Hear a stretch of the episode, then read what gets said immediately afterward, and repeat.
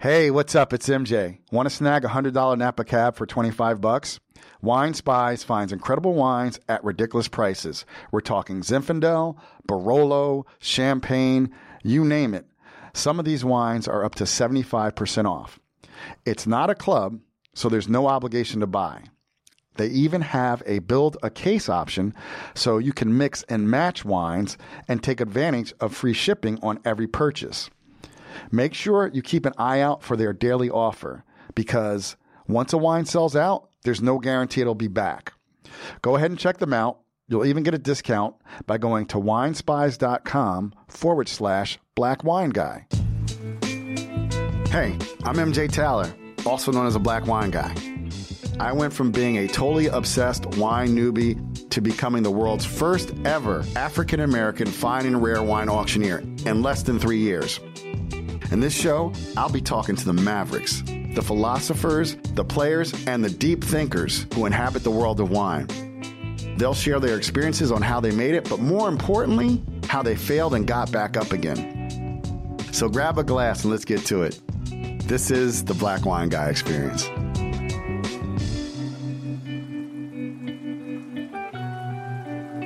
Hey, what's up, everybody? It's MJ, and welcome to the Black Wine Guy Experience. My guest today is Robert Bohr. Uh, Robert has an extensive history in the food and wine business. Um, he has like a whole highlight reel, but I'll just give you a few of them. Um, first of all, my boy Robert, and he's my boy because he's from Jersey, just like me. he moved to New York City in 1994 to attend NYU, where he received his degree in political science. Um, he was on the path to law school, but during college, he worked at Gramercy Tavern, where he fell in love with wine and the complexity and history of this beautiful industry we all love and uh, continue to work at top restaurants in New York City. We're talking Michelin starred restaurants like Babbo, Nick and Tony, and Daniel. In 2004, he became the managing partner and wine director for Cru Restaurant, where he personally curated the cellar, which was composed of 120,000 of the finest and rarest wines in the world. In 2009, he started Grand Cru Selections with Roy Welland, Ned Benedict, and Elise Pfeffenstiel. Hope I got that right. Um, and two, 2013, he opened Charlie Bird with Chef Ryan Hardy, which is a hip neighborhood restaurant located in Soho, which has Italian accented new American fare, wine, and art. And I saw a picture in his boom boxes. I want to get into that. Yeah. Um, since then, he has also opened restaurants with Pasquale Jones in 2016 and Legacy Records in 2018. And Robert currently lives in New York City with his wife Jordan, who was actually our guest on episode six, and their sons Henry and Ronan. Welcome, Robert. Is there Thank anything you. else you'd like to add? That's it. I'm happy to be here. Thank you. Thank you. So Robert and I connected uh, through his wife Jordan. Actually, she said, you know, Robert doesn't do a lot of stuff like this, but I think you guys would get along, and uh, you know, and I'll tell him about you. And uh, so, thanks, man. I really appreciate it. Matter of fact, I know I've only seen you on one other podcast, and that's like the Mac Daddy. That's uh, I'll, uh, dr- it I'll took- drink to that. It took like 300 episodes. Yeah, I you were, to I. I actually listened to it. You were episode 300. Yeah. And uh, so I really appreciate you coming here. Um, tell us what we're going to be drinking tonight. So, you know, I figured you have access to all sorts of crazy stuff, and I thought it'd give you something that I'm sure that you never had because it was only made once and it was never commercialized. It was just a wine that was made for friends by a good friend of, of both Jordan's and mine. Um, the Seysses family, uh, Diana and Jeremy Seysses, um, bought a bunch of vineyards in 2005, and I happened to be really close friends with them at that point, and um, got to work on a, a vineyard uh, deal with them, which was really an amazing opportunity and privilege. But of from that large parcel that they bought was a vineyard um, in Nuits Saint Georges, the Aux Thorey vineyard. They they they've only made it in this one vintage in 2005, and then they they sold that vineyard. Um, their partners in the deal, the de Montille family, kept some of it, and then it eventually went to Boisset, and now it's a part of the Vougeraie um, Domaine Holdings. Um, so it's a kind of a cool thing that you've never probably seen, and um, you know, if you work harvest or you do something nice, they'll give you a couple bottles of wine, and that's where this came from. And uh, that's the you know outstanding, really one of the great vintages of the modern era, 2005. Um, a Premier Cru Vineyard, Aux Thorey, and um, yeah, it's it's tasty. It is tasty. It the color on it's amazing. It's 2005. It's beautiful funk right now. Um, starting to open up, nice spice, and this is really special. So thank you, man. Oh, this is this is this is awesome. So, man, um, you're from Jersey. Where'd you grow up in Jersey? I'm from Jersey. You're from Jersey. Yeah. I, I say Parsippany because most people don't know what Lake Hiawatha is, which Yep. is like this like small little blue collar enclave within Parsippany, which now has kind of gotten to a place where a lot of corporations move to and they've used their as their kind of corporate campuses, and so Parsippany's become a little bit more well known. It's it's uh it's funny because well, I was talking to uh, Heather, who I work with, and she's like, you know, talking about New Jersey, we're talking about from New Jersey. And she's like, what exit? I said, ha, forty eight you know, because that's that stupid question that everyone asks you when you're from, from New Jersey. But then I'm like, well, I'm like, I don't even know because you ta- are you talking about Route 80, Route 46, Route 10, like Yeah. 287, the Parkway, the Turnpike? Which which which highway are you talking about? Because they're all different exits, you know, like. And then and then Exit that's what- 11 for the Turnpike, Yeah, exactly right. and then exit 105 is where I grew up. But now I'm at 109 off the Parkway. So people, you know, they, they try to like try to flex on New Jersey, but they don't they don't know. They don't know. They don't know, man. So you're from a blue collar town in Jersey. I'm from a little. It was it was a sleepy little beach town. Um, growing up, Long Branch. It was, like, it was you know. It was, uh, you know, all the people would come down from New York. We had the haunted mansion, we had the water slide, and all that stuff. Um, so how does a kid from a, a sleepy little blue collar town end up with all that shit I just read you've done? Listen, every day I, I, I couldn't, I can't answer that. Every day I think to myself, how did that happen? My parents still don't understand it. You know, my, my dad was a telephone pole climber and you know, electrician, and uh, we we always used to talk about the types of work that you do, and you kind of can divide it into the people who shower before work and people who shower when they get home from work. and uh, there wasn't a lot of like respect in, in my extended family for the people who showered before work. So when I would come home from college for holidays and talk about working in restaurants or something, you know, my uncles would like check my hands and they'd be like, "You got soft hands. You're not working." You know, there was a little bit of that, and so it's hard to say. But I, I, I was fortunate that I grew up in a family that really valued hard work and and commitment, and um, and so I started working really at a really young age, and the, the place where I could make the most money was in a small Italian restaurant in New Jersey called Villa Molise. I started there just before um, the spring of, two, of 1988, so I was I was just about 14, and I started. did you did you have your working papers? Remember working no, work, papers? no working papers. You, you could only work at 15, but it was all cash under the table, and it was nice. it was it was a different era, and that's when we we start talking about like wage labor disputes and all that. It wasn't any of that shit. You got paid as much as the waiter and waitresses or bartenders wanted to pay you Right. at the end of the day, based on how much you helped them. Yeah. and that was it. There was no like minimum wage. There was no hourly pay. There was you showed up, you worked really hard, and you hoped they gave you your due. Yeah. And I did that for four years, and I learned a ton. I missed out on a lot of opportunities when I was a kid, like a lot of f- fun stuff, because I was working Fridays and Saturdays and holidays and all that stuff. But I learned that the harder you work, the more money you can make. Yeah, and you know, I just uh, was reading. I'm listening to some book now. It's uh, pr- uh, Twelve Principles, Jordan Peterson. There's some controversial stuff in there, but there's just some just really good hard nosed advice. And he said, you know, the longer you can delay uh, gratification, you will end up with satisfaction.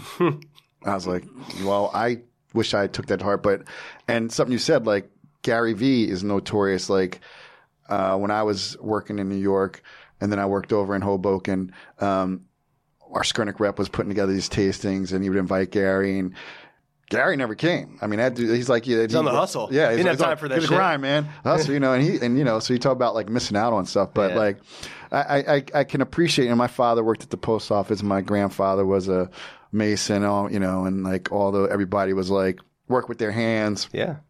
and you know, and and but you know, my dad was funny. He was like, you know, uh, you know, one he's like, you know, one day, uh, one time he's dropped me off the airport. and He's like, you know, you know, uh, one day if you're successful, you'll be you're getting on planes all the time. So he was, he he didn't want me to have to do what he did, but I admire that hard work and goes a long way. So it's a very Jersey thing, Yeah. to to work hard and you know come from a family that values that.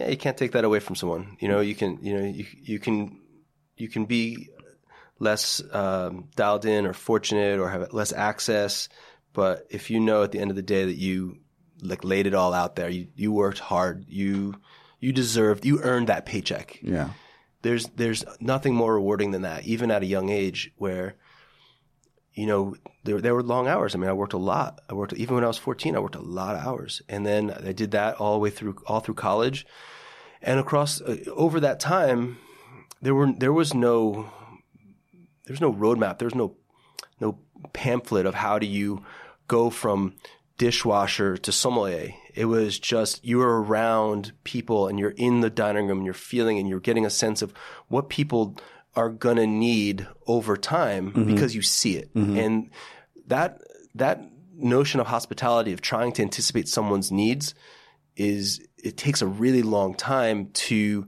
to anticipate and um, you you start to learn body language and cues and mm-hmm. as you're talking to someone whether you're whether you're losing them or they're actually like totally following what you're mm-hmm. saying and those skills that you develop in those early years even as a as a busboy or a barback or whatever it may be, you're seeing, you know how to walk in a dining room, you know how to see people, you know how to defer to the guest, how to get out of their way, all these things that then when you go work at a place like Gramercy Tavern that's really hyper focused on hospitality in a way that it really is putting yourself second, right? You're you're thinking about your team first, and then then and, and your coworkers, and you're already there in in a way. You have enough built in already. You've gotten to that place that it allows you to focus on something like wine or, or learning about, you know, I was a, I got, when I started as a front waiter, then I got promoted to a captain after really shaking down the manager like, I need to make more money because I need to make payments to NYU every semester in order so I can, you know, to go to class. So yeah, I was going to ask you about that. So like you're working all this time. Yeah. How'd you get in NYU? I mean, obviously you're a bright guy, but like, how did you manage that? like in in high school working. Oh no! In high school, I was I almost I was almost expelled. I almost failed out my last like I literally until the day of graduation, I was on the border of being expelled. I was a terrible student. I couldn't. I just didn't care. But then I went away to for a year in Colorado, and I was um, I was really went to ski and kind of like try to figure things out, get away from where I was from. And I was around a bunch of people who were even less motivated than me, and I couldn't believe that there were people who just didn't care whether like they did anything productive that day. And so after, so then I retook the SATs. I did really well in those two semesters when I was in Colorado and I transferred to NYU. And by the time I got to NYU, my parents, one of my parents were like, I was a bad kid. I got in a lot of trouble and I had bad grades. And my parents were like, there's no way that we're, we're going to condone you going to NYU and living on your own in Manhattan, in New York City, right? right? This is also like early 90s. Like, think about how fucked up New York oh, was. Oh, I saying, yeah. I mean, and, and even early 90s, because then like, like, it was, it was stop and frisk. Stop, Giuliani sweeps. Yeah, man. The sweeps. It was, it was, it was, it was crazy. And I didn't have to worry about that shit because, right. you know, like I'm white right. and, and, you know, I don't, you know, the cops don't frisk, you know, no. college white kids, no. you know, so, and I wasn't buying they're drugs. Like, he, so, you're like six feet over six feet tall. Like, yeah. is, is, he a Calvin Klein model? Yeah. Like, like, like, they're not messing with me. Are you okay, son? And they're like, and it was cool. But I, my parents were like, first of all, we don't want you to go. We right. think it's going to be, it's a bad idea. You're just going to get really in bad, bad trouble. Not just like local Jersey trouble, but fucking bad trouble. and Rikers is a bad place. So you don't want to go there.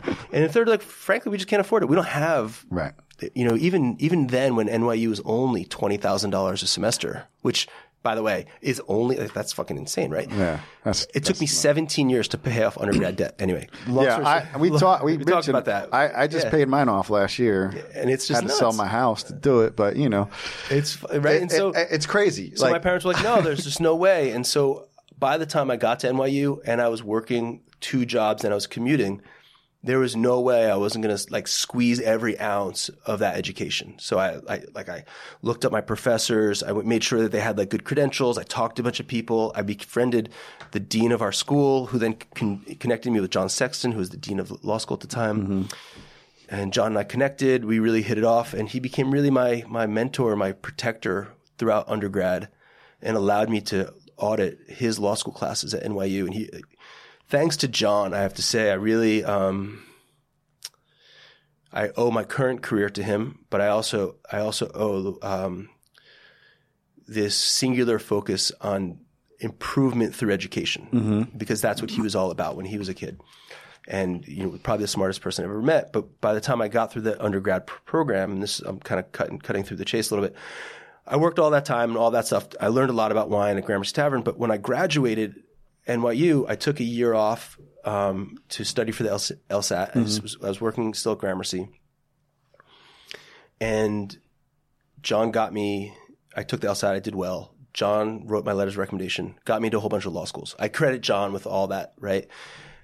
But because I had so much undergrad debt, I couldn't countenance the idea of another six figure education bill. Well, because there was NYU has this amazing public service law program that if you go into public service, they'll pay you a stipend and give you debt for, and forgiveness. You, you don't, it's amazing. It's Root Tilden Snow scholarship. It's unbelievable. Wow. But I didn't get it. And so I went to John. I said, John, I didn't get the, the Root scholarship. I don't know what to do. And he was the one who told me, he's like, I've seen how much you love work in the restaurant business. I, I see you at, I was, I was at Bobo at the time. He lives in the building next to it. John doesn't drink, which is the craziest thing. but anyway, um, and he's like, I see, and he's like, the most important thing is, is passion. If you love what you do, you know, it won't be a, it won't be a job. And he said, when, once you no longer love what you're doing, then come back to the law school. And as far as I'm concerned, if I'm ever, if I'm still connected with NYU in any capacity, you'll always have a place at the law school. So I kind of felt like I had like a free shot. Yeah, that's. I mean, that's like a huge safety net, and and to me, it sounds like when I hear that story, it's like, you know, your family, everybody's family, we have limitations, you know, unless you're brought up a certain way, and but like it was it was cool, like. It sounds like he gave you permission to pursue this. Like, you know I Yeah. mean, like here's someone you trusted who was successful, highly intelligent. The dean of NYU law, he Hey, clerked for Chief Justice of the Supreme Court. The guy had all the bona fides that one would uh, look for in the law profession. And he said, don't do it. Yeah, yeah. I mean, that's. I mean, I, I went because I was hanging around a bunch of kids who went to schools like Wesleyan and Trinity, and I was like, well, I'm at least as smart as they are, and they're going to school. I Right. had no freaking. You know, I took the LSATs, took a course over the summer, got good enough, and you know, got into Rutgers and a couple other schools, and it was the most economical. But like, I, you know, like, and obviously, I wouldn't probably wouldn't be I wouldn't be here today, but for going there. But like, it's just really when I hear that story, like to have someone of that stature give you permission to, to follow your passion, and, and, you know, and coming from Jersey working class family, I mean, to this day. My, my cousin's like, oh, why don't you take? You can always take the bar. I'm like, yeah, I took that shit like four times. It's not meant to be, you know. So it's just really cool. I think it's really cool to have that, find that mentorship, and uh, and and and I love how much you credit him. Like I can hear the the, the, the ah. love in your heart for this man. It's really it's it's it's you know like helped steer you to your badassery.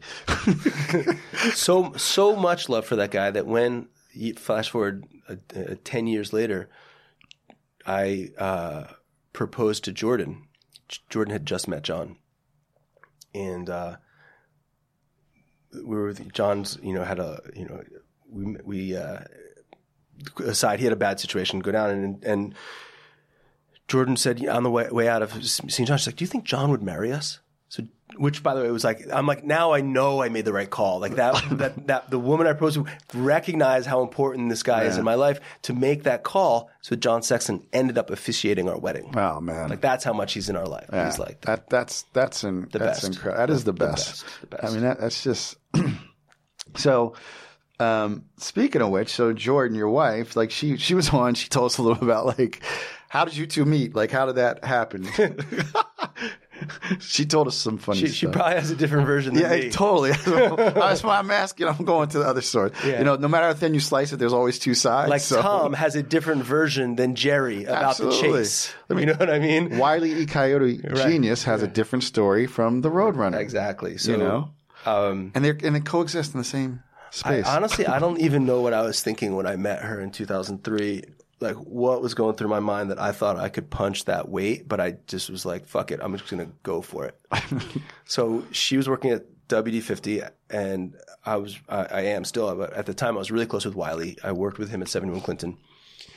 And and I was going. It was like just a couple days before they were opening, and I was going in there to talk some shit with Wylie or something. And Jordan was in. She was like taking reservations, and she was reading a book that I had just read, and it was like a really easy like conversation to start up. And she was like super engaged. She wasn't snotty. She wasn't standoffish. She was like, genuinely engaged in having a conversation about this book. And I was like, wow, you haven't lived in New York very long, have you? Like, you know what I mean? Like, you're way too fucking nice for how beautiful and smart and engaged you are. There's like no chance that you're from New York. And so she wasn't, of course. She was from Colorado.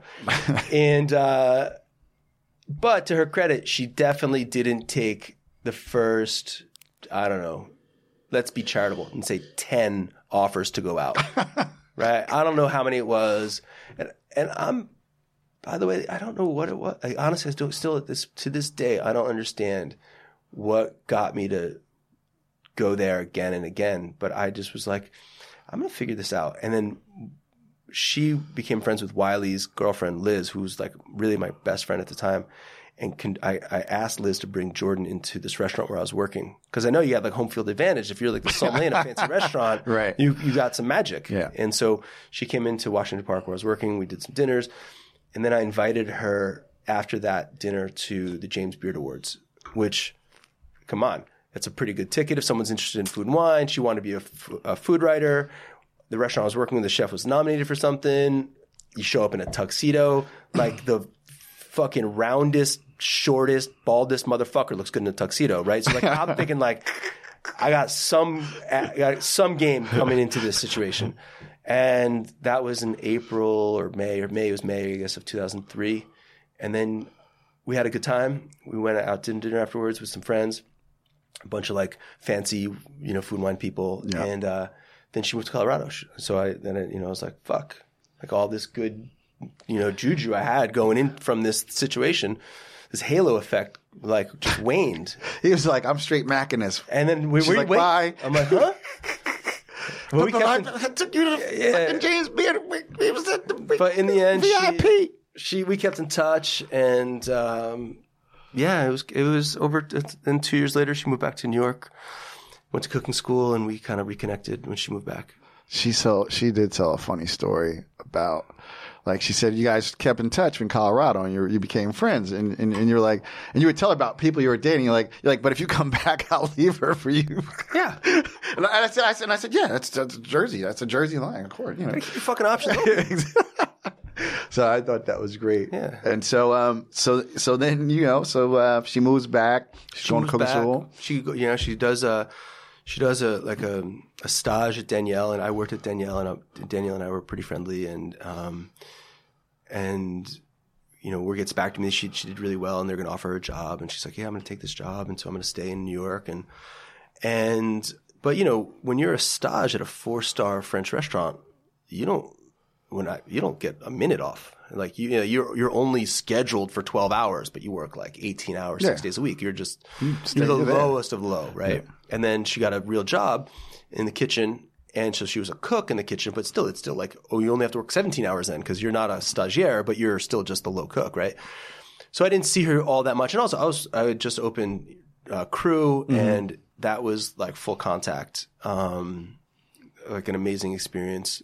Got to work with really great people, great sommeliers, some really incredible talent. Went through that restaurant, and um, but we would co- connect on Sundays here or there, and um, I was fully trying to impress her for sure nice for sure. She tells a story that she like comes by for a glass of wine. I open a bottle of like 1980 Henri Jayer, which is totally true. Like, you know, a bottle of wine that could pay our mortgage for a couple months right now. But like, who cares? At that point, you're like, I'm fucking going for the kill. And uh, I'm not sure that that made a difference, but like, you know, cumulatively, you know, you keep throwing it out there. So it's like the water torture. Yeah, I mean, just just, like wear it down, man. Just wear, wear submission. it down. So that's Okay, okay. I'll go out with you. And so that, so then, yeah, then stop opening all this great wine. No, don't stop. But Yeah. And then two years later, we got engaged. And then 18 months after that, we got married. And we waited a little while and we had Henry, gosh, eight years later. Shit. Yeah. that's that's that's awesome. So, um, you know what? I want to talk about Cru, but before we do that, I do need to take a quick break. So we're going to take a quick break right now. Good because my glass is empty. Yeah, and uh, er, hang on, everybody. I'll be right back with a little bit more with Robert. If you follow me on social media, you know I love discovering and drinking new and exciting labels and winemakers. The Wine Spies offer wines like Single Vineyard Tempranillo from Amador County, Single Vineyard Mount Veeder Zen from Peter Franus. If you don't know who he is, now you know.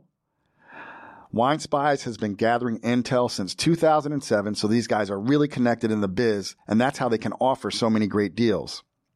I love their locker feature. It lets you build a case over time so you can check out with just one bottle and avoid shipping charges. They have a top notch tasting panel, so I can rely on the wines to be great every time, which lets me play around and discover more. The spies always take care of me, so if I'm not 100% happy with a wine, they'll make it right. And just for the listeners of my show, there's a special Black Wine Guy Experience URL discount code for $10 off your first order when you sign up at winespies.com forward slash black wine guy. All right, we're back. And so, um, you know, I did a little bit of research. Uh, uh, tell me about Cru, like that 120,000 bottles of wine on the wall deal. I mean, how do you know? Cru is amazing. Uh, I have to say, it's it was definitely um, it was a moment in time that won't get replicated. Sadly, it was at this real crossroads of of a time when n- not just New Yorkers but Americans were getting really into wine, and not just into like hundred point Parker Cabernets and stuff. So people started to be really interested in Burgundy and some cool stuff from the Rhone Valley and Piedmont and all the things that I was really interested in. But it was still affordable, quote unquote, affordable to buy Burgundy, right? I mean, um, No, I know what you mean because I was starting a business in 97. yeah, and you could buy. It's nuts. I mean, you know, I mean, you could buy crazy Bourgognes for like 15 bucks, man. Oh, that were like next Puligny Montrachet or next to these great man. I mean, we used yeah. to we we poured sounds stupid like Roulot Bourgogne Blanc by the glass, which sounds like we also poured like Ramonet Batard Morche, but that's a different thing. But I mean, legitimately, Roumier Bourgogne Rouge, you could just 25 case drops. Now you don't even get six bottles. I mean, it's just a it was a different world, and because the, the auction market was still not, it was still more Bordeaux focused. You could buy Giacosa red labels for like 200 bucks a bottle. You could buy, you know, this is going to sound really extravagant, but we bought a lot of 71 La Tache for $1,000 a bottle, which sounds like a lot, but now that's like $8,000 a bottle, $10,000 a bottle, right? It's just a different world. Right.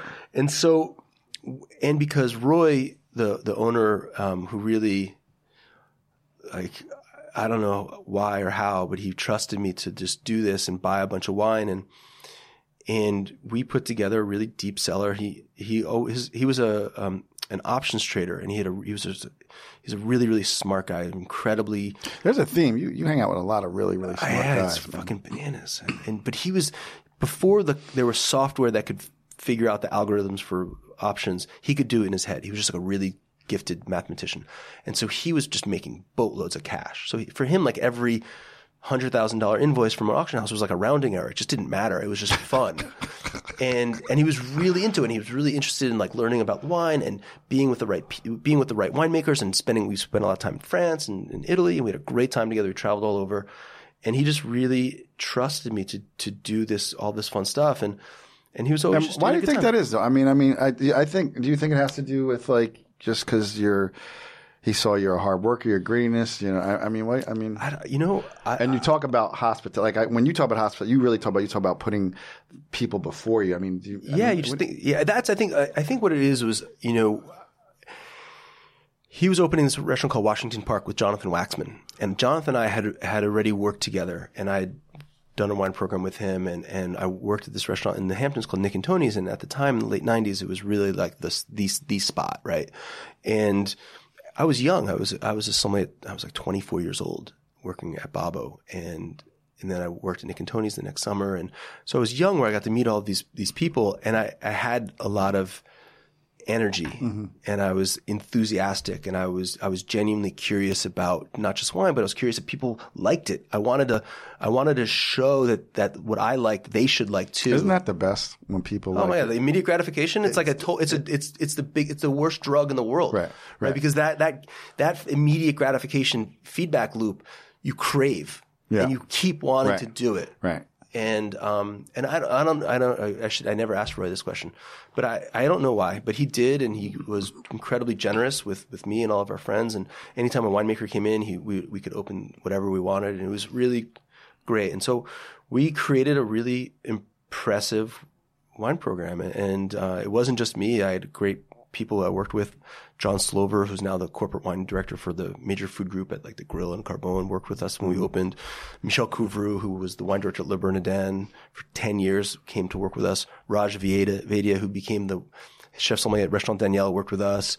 uh, Josh Nadel, who works now for all the Lafayette Dutch, Andrew Carmellini restaurants. We all kind of worked together. It was Like, an you're like- amazing you crew. are seriously like a team of wine you were you've you've, Oh, you've, worked with, man. it was a cra- it was a crazy time, and and the reason why it was so. We also really didn't really care about making money off of the wine. He cared a little bit. We wanted to cover costs, but he wasn't like trying to gouge people. So Right. like a thousand dollar bottle cost, we could sell for fourteen or fifteen hundred bucks Right. instead of instead of three thousand. or five thousand. Yeah, yeah. right. And so Right. And so as a result, people would come in and just order an amazing amount of wine. So you really did shit. to foster the whole really food and wine experience when and taste everything. Yeah, yeah. and taste. What I mean, I taste everything, and it was a great education. You know, I wasn't even thirty. Yeah. So when you talk about, because I, I I had a similar experience. I worked at Acker. That was my first. I only worked there for a year, but literally, it was like you're going to drink the finest wines in the world on a nightly basis. So I'd work in the store for 12 hours, and I'd go upstairs and pour for the wine workshop, and Right. and I would have 29 Latour, 59 Latour, 61 Latour. And I, you know, I'm uh, best bottle of wine I had at that point was like Fetzer Gewürztraminer, you know what I mean? Like, yeah, like- and then like, and I would taste La Tache verticals and, Yeah. and, you know, back then, um, John was really into the, the cult wine. So we, we'd have Screaming Eagle and Harlan and everything. And, and like, that was like, you know, I went to a private taste someone's house. We had, we had a, um, we had a Rayas and we had the first vintage of uh, Sine Qua Non back to, I mean, like, that, like, and so I see today, there's like, first of all, so many of these wines, these wines are so scarce. Yeah. One. And, and the, the price is so much. Like, Yeah. a lot of these young somms you see who are really into their certificates and everything, like, but they haven't had the opportunity or never have the opportunity to taste some of the wines you've tasted. So it's really it, no. It's we, we we we lament this fact all the time. Like you know, there's a bunch of people, kind of my generation was like maybe the last the the, the people who came before us, the Daniel Johnnes era guys. You know, and I say guys, unfortunately, because I only I only knew two women sommeliers in New York Sure, City when. I was kind of coming up, and they were amazing. But there weren't there weren't that many, right? Right. Uh, in fact, there weren't that many sommeliers when I started working the restaurant business. well, that's the thing. In nine in the nineties, like they're late nineties, you couldn't name ten. Yeah, you couldn't name nope. ten. Nope. I, you know, and they're heard- all French, and they're all you know, and they're all worked in Midtown, that, that, that French mafia. Yep. Then you exclude like Bouley. That was the only carve out Right. to to that, right? Um, I guess Chanterelle too, but yeah. But in general, the sommelier thing is relatively recent, and it's kind of gone, you know, has its ebbs and flows, and and right now it's obviously in a really tough spot. Yeah, it's it's it's it's in a it's in a it's in a, spot. bit of a pickle. Yeah. Um, you know. Um, so you, you you build up Cru, you do that, and then like what what was what what'd you do then? What'd you do next? Yeah, then you know, you know, the world economy cratered, and people couldn't spend thousands of dollars on their corporate cards, and you know, it was also even if they could afford it, it was kind of garish to be out there, you know, you know, let them eat cake. That's You know I I mean? Let them eat cake. Yeah, it's it, so it wasn't. You know, there were people like, "Hey, listen, I want to, I want to order this bottle of wine, but you can't put the bottle on the table. You got to Right. like Yeah, pour, decant it, yeah. decant it in the kitchen and bring that decanter out." And and I'm like, okay, I don't. What do I care? Yeah. But they, it was out of fashion at that point. So you know, a restaurant that had like a three hundred dollar per person check average went to under a hundred, and that fucks your shit up, right, in a really big way. And so, um, and I also, you know, it was just also a lot. A lot was changing at that point. There was, there was, you know, I, I left Cru to work with Tom Colicchio to kind of oversee all of his restaurants and do kind of Pa- Tom Colicchio, the guy who's on TV all the time. yeah, top chef, a good, a good guy. Also Jersey. Yeah, see? Just, I'm just saying. See? I'm just, throwing it out there. Just saying. Just saying. so another great Dude, I mean, it's guy. just this is just like this is like I'm, I'm trying to think of a sports analogy of someone, but you don't get to play with so many great like you. It's had- like dream team. Yeah, like you, dream yeah, team, you know what. I mean? It's like 92 through the dream team. of hospitality and wine. And Tom's great, and by he's super motivated about politics right now. I love talking to him about. I mean, he's like really dialed in, and he's a sharp guy. And I worked there for for a little over a year, but at that time, Ryan Hardy, who, as I said, we, Jordan and I got married in Aspen. We used to go to the Aspen Food and Wine Festival all the time.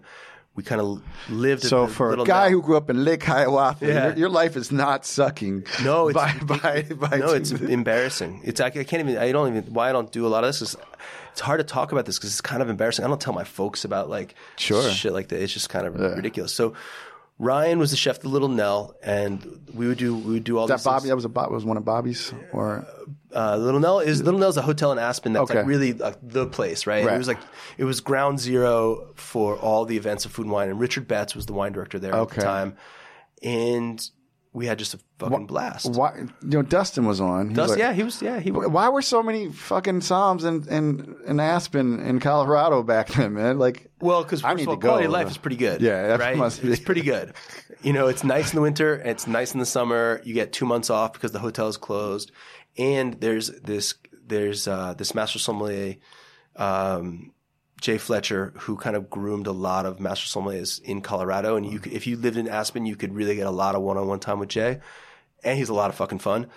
But you could you could it's like you had a, a mentor like program to to try to pass that test.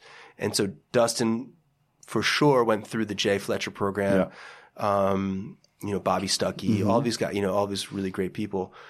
Spent a lot of time with with Fletcher. another guy who's politically dialed in. And Bobby's just- one of the greatest human beings alive. Like, I mean, the, one of the, most soulful, decent. The, the guy, the guy bleeds hospitality. He, he he doesn't put himself second. He puts himself. He's like the last guy. Right. He's just such a, an amazing human being. I, I couldn't say enough things about him. So anyway, so we're so Ryan and I became really close friends at the Nell. He really hooked it up for us at our wedding in 08 when we got married in Aspen, and uh, and then as a gift to Ryan, we Did your family come out to the wedding? oh yeah, dude, Were they, was they, were they, were their minds just blown? I can't even talk about it. You know what I mean? Like, you know, like guys bringing like magnums of 62 Roumier Bonnes Mares for my bachelor party and shit like that. And my parents like, we're like, I'm like, no, it's just kind of, you just gotta like, let it go. It's how these guys roll. It's cool. you know, whatever. But Bobby Stuckey and Frasca did the food at our wedding, right? Like it's like like that, right? And Yeah. so, so Ryan, the next year, as a thank you, we took him to Alinea um, in Chicago. And while we're there, he's saying, you know, I really think I'm going to leave Aspen because it's going to get a little small. I'm either going to move to San Francisco or New York to open up a restaurant. And I was like, like, all right, cool. You know, we kept in touch. And when he's, you know, he started uh, dating this woman from New York, so it looked like New York was more likely. And uh, I was like, why don't why don't we talk about this? And so we started looking at spaces, and I was still working for Tom, but it's I hadn't I hadn't been an employee in a while. Hmm. You know what I mean? Mm-hmm. And that's it's hard to go back from, you know, um, and I love working with Tom, and he was great. Hmm. But when you're in a restaurant with a celebrity chef, like the wine isn't even second fiddle. It's like they're like, I'm like, would you care for this or this? I'm like, we don't really care about wine. Is Tom here? And I'd be like, I'm gonna go fuck myself right now. All right, like, I'll make sure your water glass is extra full, but I'm gonna like get the fuck out of here. So at some point, I had to figure out how do I get back into right. owning restaurants. I was doing a lot of private wine consulting at the time, and that was that was kind of paying the bills, and that was keeping you know my wine cup full. But it was not that gratifying, Right. Right. You know. What did you What did you do? Were you like a wine buyer, broker for people? So like, so like early on, like even before Cru, I started doing some private wine consulting for a, a- an amazing guy who's really really fundamentally changed my life. Of that John Sexton level, changed my life. And so he um, has put me in touch with a bunch of really great people. And so I had a business. It's called we started called Grand Cru Wine Consulting, and um, we ended up growing it to a bunch of maybe too many clients. And then I kind of spun that off, and I still do wine consulting and um, Grant, who is the wine director, partner of mine at, at the restaurants, and Arvid Rosengren, who we were working together in 2016, won best sommelier in the world. Uh, he's from Sweden. So the three of us have this wine consulting company called King Street Sommeliers, and we still manage like eight wine cellars around, mostly New York based, but everyone has like a house in Aspen or Miami or wherever, someplace fancy. So we do a bunch of that stuff, and that gives that's when you get to drink really fancy shit, Right. Like really extra fancy right. even for a guy who's like kind of jaded, sometimes it's hard to get out of bed to drink like the same shit you've had 50 times. But then every, every once in a while, you're like, I've never had that bottle of wine. Yeah. I'll make the trek and I'll open and I'll be the, I'll work that, that event. Uh, that's a that's a fucking problem to have. Problem to have. Like, I don't want any more Chave Hermitage. but the- I've, I've, you know how many times I've had Chave Hermitage? But I haven't had that vintage. Exactly. No, that's that's that's really But cool. then, and it gives also gives you the opportunity when you ha- are in those positions to to bring on one or two friends of yours who didn't haven't had those opportunities, Right. And so it's actually a really good thing, and that's um, one of the best things about wine is is is is the people who are opening bottles in general want to share them. Yeah, uh, particularly at that level. I mean, it, it- the they want to they want to open them. They want to share them with people who really appreciate them Yeah. and people who can actually educate them about them. Yeah. And and and it sounds like you're that guy. So yeah, and so that's and that's one of the best things about the consulting thing, and we we get to bring in some sommeliers, friends of ours, like you know Cedric, who's the wine director of Eleven Madison Park. I'll, I'm like, hey Cedric, we're gonna do this like ridiculous dinner, blah blah blah. I'm like, are you free? He's like, I can get free, Right. And so, and so he'll come and join, or or who- whoever it is, and, and we just have a bunch of friends who will just like kind of like tag along and open up some wines, and makes our job easier, and we just all just get blasted. Good. Nice, nice, nice. So, so then, so you and Ryan, you're staying in touch. He was dating a woman in New York, but then, like, it was, but then, like, you start looking at spaces. And, Looking for bases, and it was hard. It was hard to, to for for. This was like 2012. We had like a couple spaces like we were like locked in, and then they're like, no. The landlords were like, no, you guys don't have enough credit worthiness. I mean, it was really nuts, right? We had. We finally ended up finding this space on the corner of King Street and Sixth Avenue that became Charlie Bird, and uh, oh, because of this private consulting business, I, I met a lot of kind of high net worth individuals and a bunch of people that I know pretty well. And every time they'd say, you know, hey, if you're going to do something in the wine, you're going to do something, you're going to open something, let me know. And Ryan, we had a lot of overlap because he was in Aspen. A lot of my clients have houses in Aspen, and so we just cobbled together. yeah, rich people hang out in the same places. same places. Yeah, yeah, for They sure. really do. Yeah, yeah, no. They have a house in Montecito. they And there's like the there's like the rich guy kit, and a part of the rich guy Right. kit is you got to have a plane, Yep. you got to have a vacation house, you got to have a wine cellar, and, Yep. and you got to have an art collection, Right. Right, and so a part of, I'm a part of that kit, rich guy kit, and so and so we so we say you know we're going to do this restaurant, and um, we get end up being like nine of our friends who are financial partners, and we open Charlie Bird, and and it was just and the things I wanted to it was it was kind of a reaction to the kind of staid, formal, buttoned up nature of Cru. I wanted to do the opposite. right. So, boom boxes, Yeah, so we so Ryan and I both love hip hop. love hip hop. Like I like Pac or Biggie. Oh come on, stop. I know. Come on. I know it's a bad one. I mean I mean, don't get me wrong. Pac's fucking No, I know. next level, but shit. But, I know, but uh, but if you're from the East Coast, it Exactly. just, it just is, right? that's it. Especially '90s. You're like a college kid in the '90s. I lived. Oh in- yeah, yeah. I lived yeah. in Brooklyn when yeah, you- Dry oh, yeah, exactly, man. I mean, that was a that, we got to digress. That was a, like situation- that was a crazy era. I mean, DMX. I remember listening to like DMX mixtapes. Bought out the trunk in Brooklyn because my roommate from law school was in Brooklyn. We come Okay. home. He lived in in in uh, Fort Greene when it was really Fort Greene. Um, and lived in projects and like Yeah. literally like you know I mean Helter Skelter, uh, Black Moon. Uh, I mean just on and on. Nasty Nas. Oh, I mean just when Illmatic came out, I was like, I. I mean, Yeah. that- like I don't know what this shit they listen to nowadays, but like that was that was the golden mid '90s New York City golden era hip hop. I, I I will fight you. I will close. fuck you up. You did, you could say what you want, but you know 93, 94, if, if you think about the albums that came out in 93, 94, you got Ready to Die, you got Illmatic, Yep. you got um, tr- un- unbelievable Tribe Called I mean, you got you had you had You've and got, you had so good. Craig Mack gets lost in that Yeah, picture. right, no, no. LL Cool J was dropping Right, albums. back. I mean, like it was like Wu-Tang Clan came out that same Wu-Tang- year. oh, like yeah. think about it. Like all of a sudden, you started like some of the gr- top great top ten greatest albums came out in an eighteen month period. Yep. And you're gonna say like, oh no, the best Right. period is like ninety eight or some nonsense. Like stop. Nah, stop. Quit playing. Them, them boys would have got chopped down, you know. Um, so anyway, so so yeah, so, that is not like Cru, Right now, like so. So what I said, what Ryan and I said was, I said, listen, there's there's a few things that are absolute non-negotiable. One, we have to have glassware. This we have to have Zalto glassware, um, which kind of in that was a big statement because there was no four star restaurant using Zalto exclusively. E- Wow. even even though Aldo Sohm was like the brand ambassador, Le Bernardin wasn't using them exclusively, et cetera. So the idea that a neighborhood restaurant would have Zalto. The other thing was like we have to have refrigerated, temperature controlled wine service, no matter what. Um, we're only going to play hip hop, and and that was it. Like there was like there, there was were non like there was they they were non negotiables. Ryan's like great. He was like, "What are we fighting over?" I'm like, "We're not fighting over shit. I'm just telling you, when push comes to shove, and if like you don't know, now you know. so, and so he was great. And so, you know, I used to, when we first opened, I would just play uh, songs from my iPhone.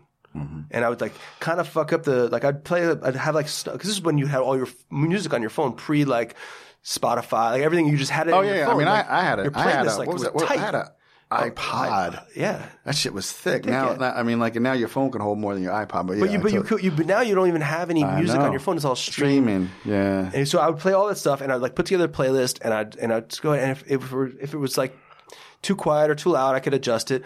But every once in a while, I'd be like, we'd be like, yo, we need. We ran out of cranberry juice, and I have to go across the street to the deli to get some cranberry juice, and I forget the phone's in my pocket, and I come back, and there'd be no music in the, in the house, and you know we're like bumping Right, shit, right, right. and all of a sudden it goes It's like perfectly quiet. It's just like, "Er." I I mean, walk it- in, I'm back like- in the day, they were like, er, scratching the record. and I like did it just- all the yeah. time. And, and, and at some point, the bartender, a guy named Charlie, who, who's amazing, who's he has a company now called Audio Culture that does playlists for restaurants. Restaurants. He's like, "Yo, let me let me make a playlist for you guys. Maybe I can do that." And so he ended up from that on after like maybe the first year, did our playlists and and we I would talk to him. I'd be like. Charlie, you can't have you, you can't you, you know you can't play this. this. You can't start. It can't be like six o'clock and there'd be like a bunch of gunshots. You know what I mean? Like, listen, I'm all for it, but you just can't. You just can't. Like, you, the restaurant can't be like half full with families and there would be a whole bunch of gunshots. You know what I mean? That's just not cool. So you got to like, you Oh, know, that's over time. hilarious. So, so yeah, only only hip hop, only really. I t- I tell you that old school hip hop was really what we did at Charlie Bird. We mixed it up at Pasquale Jones with more like soul R and B and kind of like kind of like steppier hip hop. Yeah. You know what I mean? Yeah. And then uh, Legacy was a little more contemporary, and so we had different kind of musical styles. But for me, Charlie Bird was it was a spot because we could you could drink you could drink you can drink a bottle of Bonnes Mares, eat a roast chicken, listen to hip hop, and wear like a t-shirt and, Yeah, that's jeans. not that's not anything I'd ever seen. And I thought to myself, "Wha- if I want that, Right. I want to be able to go out in a restaurant, drink incredibly well, as well as and be served wine correctly. Have it, make sure that it's served at the right temperature, that it's decanted when it needs to, and not when it's not, and all the things that are about correct wine service. Eat simply but really tasty food, mm-hmm. and be in a fun environment that looks good. And I'm like, why is that? Why did not? Why is there that Venn diagram doesn't exist Right. yet? Right. And we didn't know. We got kind of got we got beat up a little bit early on for playing hip hop and trying to be- sure. surf it because again, like no, not that many places were playing like legit hip hop in in 2013 at, uh, at this kind still, of level. Still playing Bust a Move. You know what I mean? And so, so we got beat up. People were like, "I came to this restaurant thinking you'd be playing jazz." I'd be like, "Why?" oh, it's Charlie Bird. Charlie Bird. I'm like, "Get the fuck out of here!" What are you- like, no. and then we got we kind of got beat up for it a little bit, but it didn't So matter. that raises a question that's that I had asked uh, James J Moles, um, like concert, like he saw Rakim in concert. What's like the best? I know I was like, what you talking about Rock, Rakim? Like, what's the best hip hop show you've seen? I mean, probably the most formative. I saw um, Public Enemy play Roseland in 1991, That's a good one. and they had Anthrax come on and do that. Like, Yeah, yeah, yeah. then. But I have to say, maybe the best shit I saw was Jay and Nas together. Um, that was pretty special. The, the two of them, post beef, they're friends and really like working together. You know, and that was Yeah. pr- that was that was some of the that was some of the best shit they did. Jay did a concert at Webster Hall, um, B sides, like two years ago, a year and change ago, maybe it was even two years ago. And the, the two of them, Nas came on, and it and it was a total surprise. Everyone just like lost their shit, and especially in a venue like Webster Hall where it's like really small and intimate. well, I saw Lenny Kravitz here. That's crazy. Oh. That's a great place to see like Oh. great. badass acts, right? Like saw Lenny there a couple years ago, and it, it's like it's great. it's great, you know, to see like You're people there. can fill stadiums Yeah, yeah. Playing in small an venues. intimate venue. Yeah. and, and you know, and you know, Lenny's from New York. Those guys, from New York. yeah. It, so the crowd is just Hyped. Extra hyped. right? Exactly. Like, like there's that's the difference when you go to like I don't see hip hop shows in New York anymore because you go to MSG or you go to Barclays and you're going to like this Jay show and you're like you're in the you're five rows from the front and you're around you're you're around the Fortune 500. Oh, totally. No one has ever if you if you said rank the top five Jay albums, they'd be like, I don't even know what you're talking about. Exactly. Reasonable Doubt's not even in there. They Exactly. haven't even heard of I'm an American Express member. I get tickets. I get first crack at tickets, or my office got tickets Exactly. and shit. You and so as a result, it becomes like a country club event, and none of the people are getting what's coming off the stage. And as a result, the artist doesn't feel the, energy, energy. coming back Yeah, to them, yeah, yeah. and so the it's always shitty. But uh, we fly to Cleveland, we flew to Detroit, we've seen a bunch of like we went to Atlantic City. One of the best Jay shows I've ever seen was in fucking Atlantic City because it was it was fucking raw. Everyone there was like they were like out for fucking blood to get close to the stage. It was great.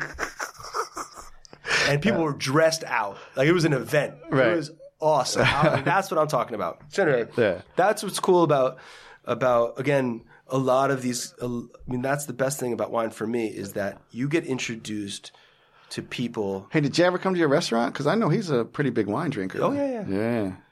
Oh yeah, and especially Pasquale Jones. Yeah. But um, but now that he lives in L.A., we don't see him as much. But um, but uh, I'm not talking out of school. There's a lot of media and shit about him coming to our restaurant. So I'm not. Oh, okay. Yeah, no. I, no. you know, I, no, I, I, I don't drop dimes on people who come to the restaurant. Keep it like No, exactly. but there's a lot of paparazzi outside the I'm restaurant when sure. those guys are there. I so- know. I can imagine, man. Yeah, no. But, um, but it just seemed like a place like, you know, he's going to be in the know. And he's like, yo, this place down in Soho, and, you know, they, Yeah. they playing hip hop, you know? Oh yeah, no, that's good. you know? that's good. So No, that's um, good. that's dope, you know, that, that he came. And you get to meet all these people who who are the best at what they do, and no matter what it is, they can be basketball players, they can be musicians, they can be fuck, they can be hedge fund managers that are just like of a next level You're like, way of thinking. And they're like- exactly. and they want to talk to you, and you're like, really? Okay, I'm, I'll talk to you about wine. Right, and that's what's cool. Like at that level, like you said, you're dealing with the best in the world. Like when I worked down in, in Montecito, you know, um, there's a polo club, and so like, Of course, there is in Montecito. you know, so like, you know,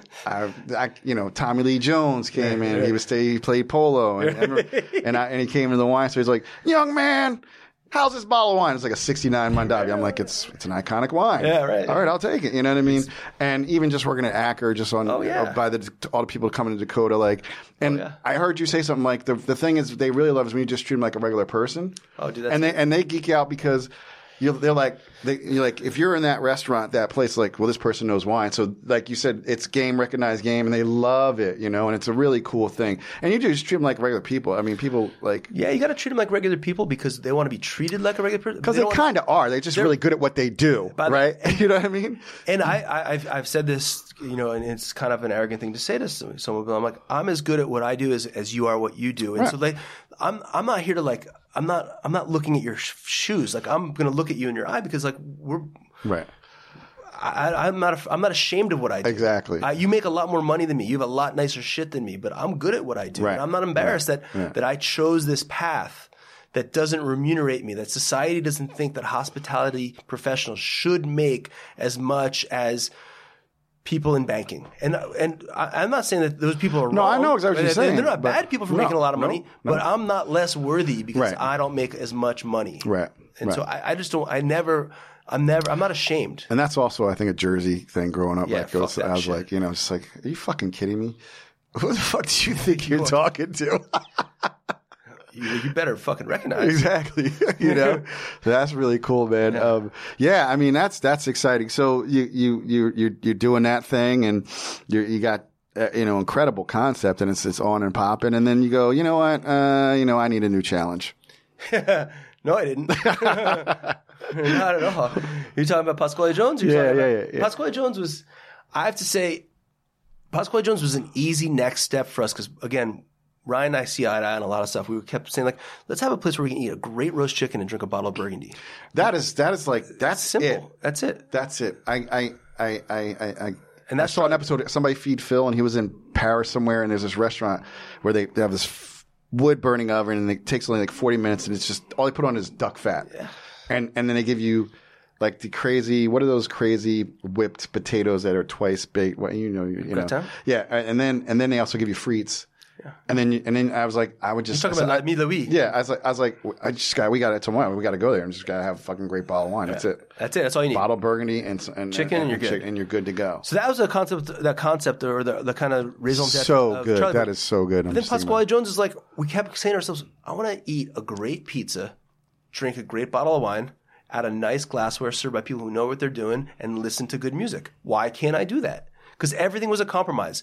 You could eat a great pizza, but it was going to be in kind of a dingy, shitty place. You had to drive like an hour into Brooklyn for it. Or Let's you- let's pause here on pizza though, because I just because so you're from Jersey, yeah. you've lived in New York. Better pizza, New York or New Jersey? It's tough, right? Because the pizza thing in New York is much more about sitting down and having a whole pie. Yeah. You exclude Joe's or maybe Prince Street or like the slice game isn't really tight in New York. No, most of the you, you wouldn't. If you were trying to tell somebody about New York pizza, you wouldn't take them to um, Sabaros. You wouldn't take. You wouldn't take like someone who was like a vice president candidate. Don't get angry from don't, Alaska and then don't take me to angry. Sabaros. We're talking about we're, we're having a peaceful fucking I know, right? conversation. You know what I mean? Like why Yeah. you know, fighting words and shit. But I think the I think the Jersey slice game is tight. You know what I mean? Like I think you like even like on the boardwalk in Jersey Shore. Dude, you I remember at his mall. You go to Lucas, it was seventy five cents. Fucking thin, crisp, tight.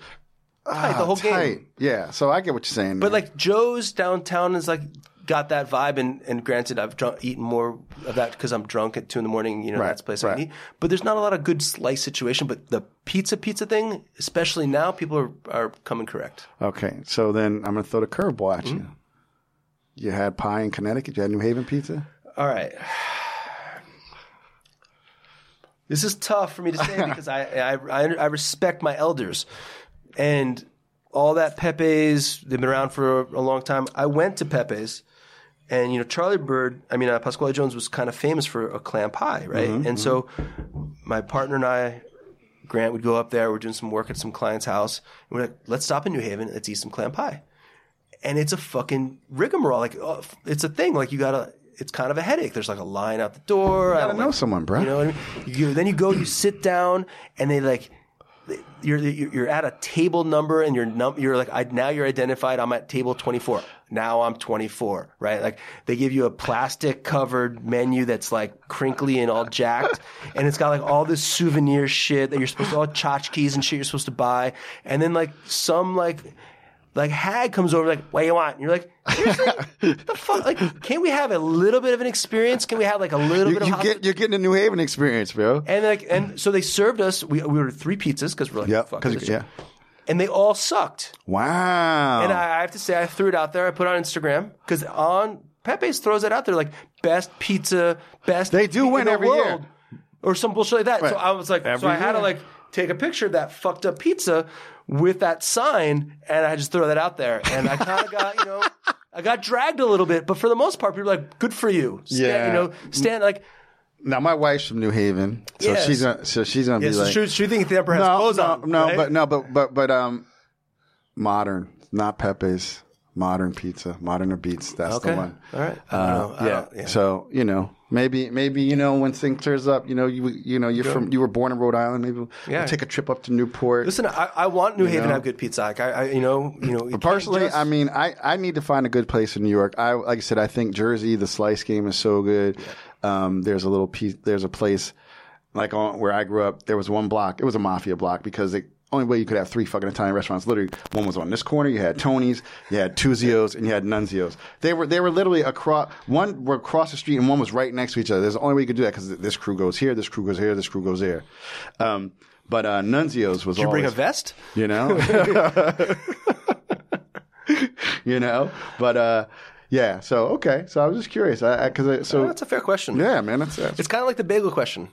oh fuck come on man i don't know. I just know when it comes to bagels and um and pizza i mean because i lived in california for 10 years like it's Yeah. the water bro. Yeah, it's Uh, the you- water Hey, you were having Wonder Bread for a while. Oh my there. god, so bad, so bad. The best pizza was Trader Joe's frozen Neapolitan pizza. Literally, and I doctored up myself. That was the best pizza. But in SF's got some good pizza. I have yeah. to say. Yeah, There's well, I was in down SF. in Santa Barbara. Yeah, you know, SF is so international, yeah. man. You know, and but um, so so you guys do that. Want a pizza out of, and you want a nice glass of Barbera Yeah. out of a very nice glass.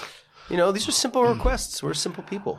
I'm I'm I'm all about the simplicity, you know. Like, don't make it too fancy. Like, you know, like some of the best meals are like five ingredients, man, and just a great wine and, and great service. So so then, how'd you um end up starting Grand Cru? So Grand Cru started. This is like, again, it's a little bit by chance in a way. Um, we started. It was a spinoff of a of an import company that that Roy had invested in. Um, that you know the other partner we we didn't end up seeing eye to eye, and we kind of like just spun it off and kept the fine wine part of it. And so we ended up just working with. Um, so Ned Benedict, um, who really was the founding partner of that that really ran it, um, was really close with Becky Wasserman from from the Serbet in Burgundy, and they've been friends forever. And um, we started with two of her, her growers in Burgundy, Domaine de Croix it was a, a young guy named David Croix who just had just started his own domain, Mm-hmm. and Domaine du Comte Liger-Belair. This was before Louis, Louis Michel was like king of the world. He was still like figuring it, you know, figuring all the stuff out, right? And That so- was one of Dustin's. He, he's like one of his greatest moments was like they tasted like back to eighteen something yeah, from the domain. He, it's crazy. Yeah, that shit's crazy. that was a good day. you were there too. See, see, balling. Well, we're his importer. We've been, I've been buying his wine since day one. So, so, uh, so we started that. You know, 2009 we really started. Ned and I worked together at Zachys, and um, and we would we would like take the train home, and we'd end up going to Washington Park where Roy was, and we'd just end up just drinking a bunch of wine together. And we end up starting this company because we kept getting asked by growers like, "Hey, we're having a trouble with our distribu- distribution in New York. Who do you recommend?" And we'd recommend someone, and we kept figuring out like we kept we kept getting these same questions. We had these great relationships. We kind of knew what they needed because realistically, being an importer is really just being an advocate, a kind of, a kind of an, an ambassador for the grower, right? You're trying to figure out how do you. The best ambassador for a grower's wine is them, but they Right. have jobs to do, and Right. they don't live in New York. And so you you try to spend as much time with them, listen, and and try to um, try to articulate their passion and purpose to a buyer, right? And if you spend enough time with these people, you you kind of you you know the stories, you know the little shorthand. A lot of it's storytelling, a lot of it's about philosophy, about point of view, about perspective, and Sure. and we felt like over the years we'd spent a lot of time with a bunch of these growers, and we felt like we could tell that story on their behalf. And so we thought, why not us? Why do we keep outsourcing this to all these other people who maybe or maybe aren't doing as good a job as we could? And so we started really small, and it was we were working out of Roy's office on 57th Street, and and uh, over time, you know, a lot of these these winemakers who remembered, you know, Ned from Zachys, or when he was working at Bouley or at Oriole, or me from Cru, would call and be like, "Hey, you guys, I heard you guys started a business. Can we? Can we? Are you?" Taking new people, and so all of a sudden we'd have like a couple producers from California, we had a couple producers from Friuli, and then we added to our Burgundy thing, and then we bought this. Our, my friend Liz, who I was telling you earlier, who helped me out with the whole Jordan situation, mm-hmm. had her own company, so we brought her in. She brought Chave with that and some some little experience. Baller, bro. And all of a sudden we started, the- you know, then we bought these vineyards in Burgundy, and then all of a sudden we had some Roulot and Lafon in our portfolio, and all of a sudden we're like, wow, we're like a real fucking company. You know, we had to hire people, and we had to like figure it out. And we kind of bootstrapped that situation for a number of years. I was working, you know, as like a consultant, for lack of a better word, mm-hmm. between the restaurants and the import business because of this SLA bullshit, but it's not even worth getting down that rabbit hole because it's so antiquated. Nobody with Oh, any it's- fucking common sense would understand what I'm talking about. So I'm just gonna let it All go. I can all I can say is fucking. I'm I'm 21. I should be able to get wine wherever I live from whoever I want. yeah, but that's not how it goes. I know. so I don't get like it, I know- I like- know- I know. We- this is uh, a separate seven-hour conversation, only for like really current log rats. because it's so Byzantine.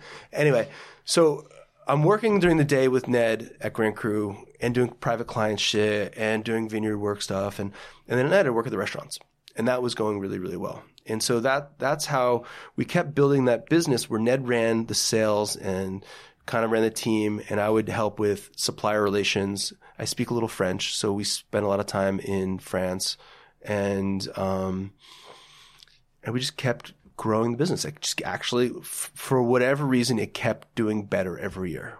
And uh and it was going well and we're doing doing really well. We open then the restaurants kept opening new restaurants. We had all these like um, we were supposed to open like a Pasquale Jones in Singapore and in Las Vegas shit. and all all this crazy shit. Like we were supposed to open this hotel in Midtown and all this stuff.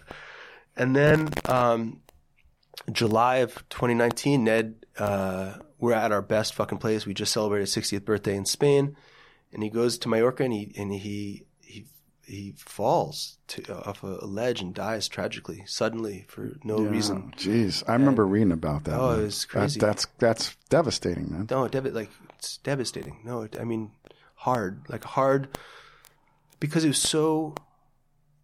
It, it was so um, just senseless. Like any one of three or four steps that had could have been taken very easily. Any one of them could have averted that mm-hmm. tragedy. Mm-hmm. And something as stupid as like he didn't have his glasses on, he didn't have his phone on, he was running late to pick up his. All these mm-hmm. things that could like very easily could just could have like gone the other way would have he would still be here and and so um, because of that um,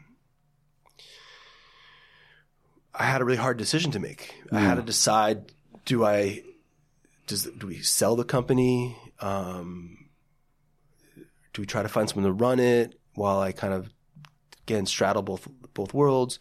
Do I leave the restaurants and run Grand Cru full time because like you can't consult even for restaurants and be on a liquor license for an import business? So I end up taking like two months um, of like processing all the shit that goes with that, that kind of event and kind of coming to this re- realization. That was really evident from day one, but it took me a, a long time to get there of like, there's only one choice and that choice is to divest of any interest in the restaurants or any time with them and, um, work at Grand Cru full time, run Grand Cru full time, and uh, not try to replace Ned because there's no way you can do that. But you try to like make it your own, Yeah, in a way. yeah. And so that's and that's what I do now on a daily basis. I I work just really one full time job. Yeah, I was. I mean, normally I ask people a question like, "Was there ever a time where you you questioned what you were doing in the business?" That would seem like a time where you would Yeah, I, that question is still every shut day. it to pause. That's what? Andre said every fucking day, man. you know because because like Andre, I'm I'm I'm a hospitality professional. Like that's Yeah. my job. That's Yeah. what I do. Like my, you know, I, that's the muscle I've built over 30 years. And and you know that expression when when uh, when you're a hammer, everything looks like a nail. Yep. I'm a hammer, and I feel like every problem is solved through a hospitality way of thinking. And and and that's You know what they say, man. You get more flies with honey Yeah, than yeah. vinegar, and that's hospitality. Yeah, like, you, that is a lot of it, right? you know, But- it's a part of it. But It's a part of it. And so I do think that like the team building and team leadership and and all that comes through and relationships is all about how you put yourself out there and make yourself available and you're genuine and, and, and authenticity is really transparent. That works for a lot of the the the the parts of the business, but then there's a real merchant part of the business where it's just straight trading dollars. Yep. And that's less about hospitality. right. And that's the thing that I'm still learning. Yeah. So, how have you been affected since the outbreak? Because I, I would think a lot of your wines are were probably restaurant only Yeah, at some sure. point. So, how how how have you been able to weather the storm? And It's been tough, right? It's been we've we've had a ch- we had a you know the word pivot's overused, but we really had to change direction, change course in a way. We had a good small contingent of very um, knowledgeable, experienced, high end wine shops. Not not like a lot of retail, but like twenty really good core people who believed in our mission in a Right. way, right? right. And then we sold like sixty per something percent of our wine to restaurants. So Mm-hmm. that's when when sixty percent goes to zero, Right. and you have a couple million dollars of inventory, you got to figure out what to do. Mm. And so um, that's what we've been doing. But you know that coupled with the senseless tariff game that the Trump Oh administration placed on. fucking god! We had Mary Taylor on and too, and she just went because she testified. Account. She just Oh, dude, it's fucking crazy. it- it's- There's no reason. It's like it's so punitive for. You think that Jeremy Seysses has a direct line to Macron to say, "Hey, you know what? I think that the Airbus subsidies that you guys have are really misplaced, and and it's really affecting our business. And as a constituent of yours, I think you should change course. Get the fuck out of here! Like, mm. there's no way a grower, any of these people Yep. have the have the swag Right. to move Right. French foreign policy right the way Airbus. the way Americans do. Yeah, yeah, no, no, for sure, it's a different thing. But but more than that, it's an industry like Airbus is tens and tens of billions of dollars greater than any one industry, and every one of them all dif- they're all diffuse, right? There's no one winemakers union that Right. they're all going to rally Right. through to get these things turned over. So Airbus is paying a 10% tariff Right. for being the the the chief culprit of of this WTO claim, and the winemakers have twenty five percent tariff, Yeah. and that all goes through to consumers. Yep. And of course, Trump thinks that the, the wineries are take that- France is paying the fucking tariff, Right. But in fact, it's you and me, Right, right. the end totally. of the day. Totally. And and and and and and you know, I mean, it's and I would I would hear stupid asses say like, "Well, they're, you're drinking American wine." Every fucking winemaker I know in California is like, "This is bad for business, man." It's terrible for me because there's a wine ecosystem. This Right. is the thing that no one understands outside of our industry.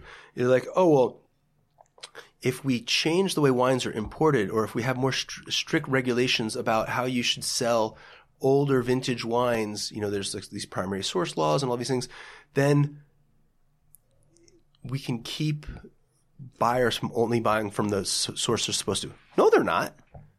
They're just going to do it. They're going to do whatever they have to do to get Right. old wine for that, their purposes. Because people who have money aren't drinking hmm. 2018 No. Grand Cru wines. They're not. They're drinking 1990s and 1985s and blah blah blah. So the idea that it, that isn't it is a completely connected ecosystem.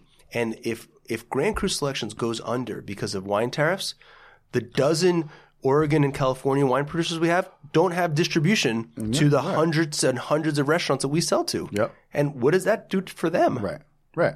It's so nearsighted. I mean, it's like it is the it's as dumb a foreign policy and economic policy as you would expect from a guy like Donald Trump.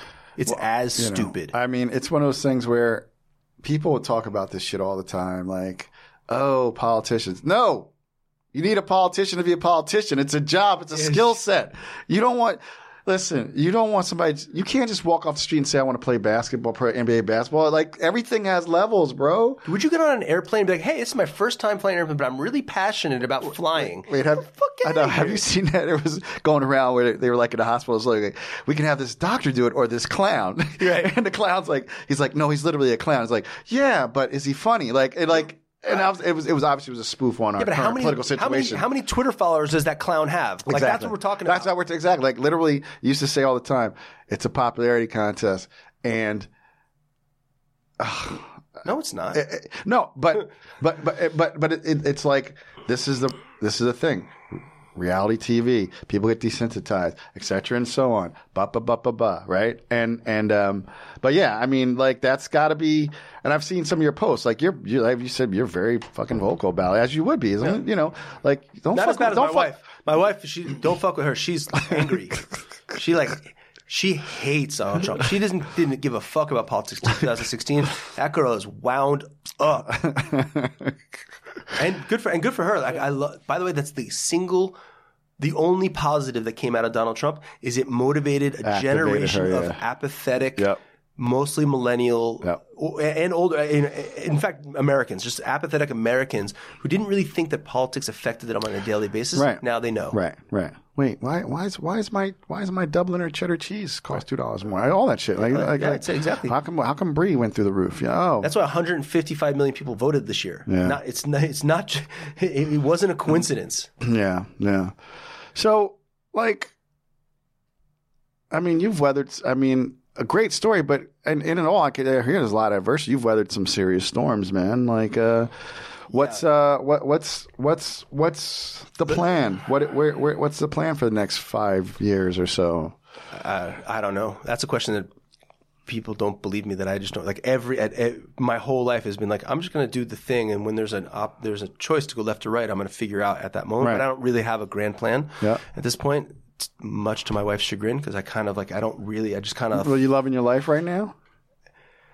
like with your wife and your kids? I Oh, mean? dude, that's the oh, it's so good. And that's the I have to say the the the pandemic was really hard, mostly for for work reasons and and, and uncertainty and whether we'd be able to grow our business, whether we keep our staff, and whether all these things, and and also the the survivor's guilt you have of having a job when you have thousands of friends in the hospitality industry that are out of work mm-hmm. or that are seesawing or up and down. They get a job and they get furloughed, and they get another job, they get furloughed. It's just crazy. But the best thing is, I spent more time with our family. This I cooked like lunch and dinner every day for months. It was great. We had a blast. I got Henry had a half hour of school a day. It was like this is a joke. You know, it was like you know what I mean. It was like whatever. I'm like it was so much fun. Then and then we'd be like. Let's. He's like, let's get some ice cream. I'm like, let's get some ice cream. We bought a boat for some reason, and um, I've never driven a boat before, but I bought a boat this summer. And I'd be like, sure, let's go to Greenport. We like we we take an hour boat ride to go get ice cream because what the fuck else were we gonna do? You know what I mean? It was Yeah. great. We had a blast. Yeah. I spent so much time. And um, Jordan, uh, she's a hustler. She works a lot. She and especially the summer is a big thing for Ramona. It's a, it's like a really busy, busy time. Yep. And she's like, she's got a hundred side hustles too. She's she's got a podcast. Yep. She's writing a Yep. book. She's got Another she's, book. You know, she's like she's like got seven things going on, and she's also very she's very good at follow up. When she meets someone, she like writes them. Yep. She like she's very thoughtful. So she's got like she fills up her plate, and and I'd be like, all right, well, Henry, I'm gonna get some ice cream. You know, I mean? like, I'm like, I know you got like a hundred hours of work to do, but we're gonna get some ice cream. Yeah, you know, we got some ice cream. You know what I mean? And, Yeah. and uh, listen, that's one of the reasons. It's one of the, one of the reasons we're so drawn to each other. But you know, she's she's motivated. She's she's hungry. She's still at you know at her you know after seeing some success, she's still like she's the one you should ask what's next because she's got seven answers for you. I, Yeah, yeah. I, I'm just like. I I don't know. I'd like to ski some more. like that, that. That's what I'd like to. Like that's my goal. Like maybe skiing a little bit more. Or maybe I don't know. I love it. So man, so all we talk about all this stuff, man. All these wines. Like, what's like your most memorable wine experience, man? Wow. Um,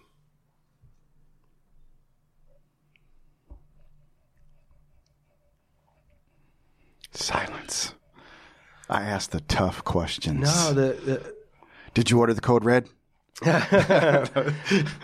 You know the the thing about the thing about wine isn't the the most memorable moment isn't the the quality or the rarity or the cost of the wine that you Sure, drank. it's- It's, it's- really it's obviously the setting, and so there are so many moments where I look across the table at, at friends and family and mostly my wife, where we're drinking some great bottle of wine, but we're in this incredible setting, and we're just mm-hmm. we're we're we're really like just blessed to be where we are at that moment.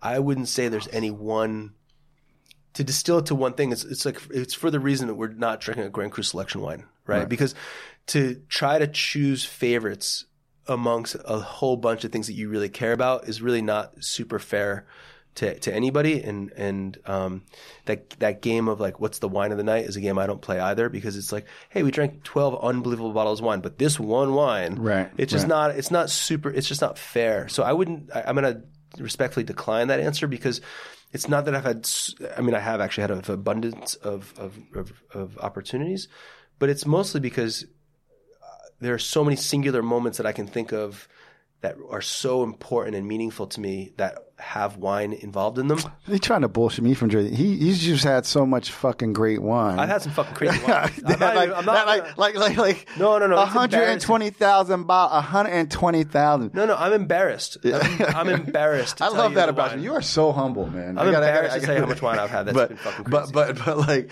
like, you could say, come on, bro. I'm from. You'd be like, you know, dude, I just had so much good shit. it's No, it's you crazy. know, and No, I love, and I'm, not and I love people, and I, you know, like, it could be, you know, I get it, man, but like, No, there's not going to be a bottle. I'm like, oh yeah, the Magnum of 29 Romanée-Conti I had at DRC happened to be really great. Yeah, of course it happened to be really great. But Yeah, of course it's it not happened to be like. really great, but. you know what? When Jean Louis Chave opens a bottle of 1921 Hermitage Blanc, 1929 Hermitage Blanc, Blanc, and you're like, wow. what? And then he opens that same wine, but Vin de five years later. And he's like, "Do you remember the white?" We-? I'm like, "Yeah, of course I fucking remember the white we had. This is the de Paille." And you're like, you're having that conversation. That's that's really special. I drink it with his dad Yeah. at a ceremony that they're they're talking about how important Hermitage is to the French culture. Yeah, that's a great moment. Like I can't say that that's not an amazing moment. That's great, but my wife wasn't there, right? And so, Yeah, like, yeah. you know what I mean? And, and I'm not, you know, or Good answer. So, and I, it's genuine, but it's it's a great answer, dude. it's hard because like there's so many of those incredible moments where you you know listen the wines that these guys brought from our bachelor party in Aspen in 2008 Sounds fucking bananas right? And like every one of those things each one of those these guys brought a bottle of wine a magnum because we were a large we were 10 people. That were they were all really they thought about what's the wine that I would really want to drink from their collection. And that that's that's powerful. That's the beauty of wine. I mean, it, it sounds so corny, but the whole fucking game is finding people who share that thing, that passion, that that that generosity of spirit, which is this one of the great things you can have. Empathy, generosity of spirit, and selflessness is like they're they're all wrapped up. When you can surround yourselves and you can self-select those people, you have unlimited number of opportunities and experiences because you've decided that you're going to surround yourself with like-minded people.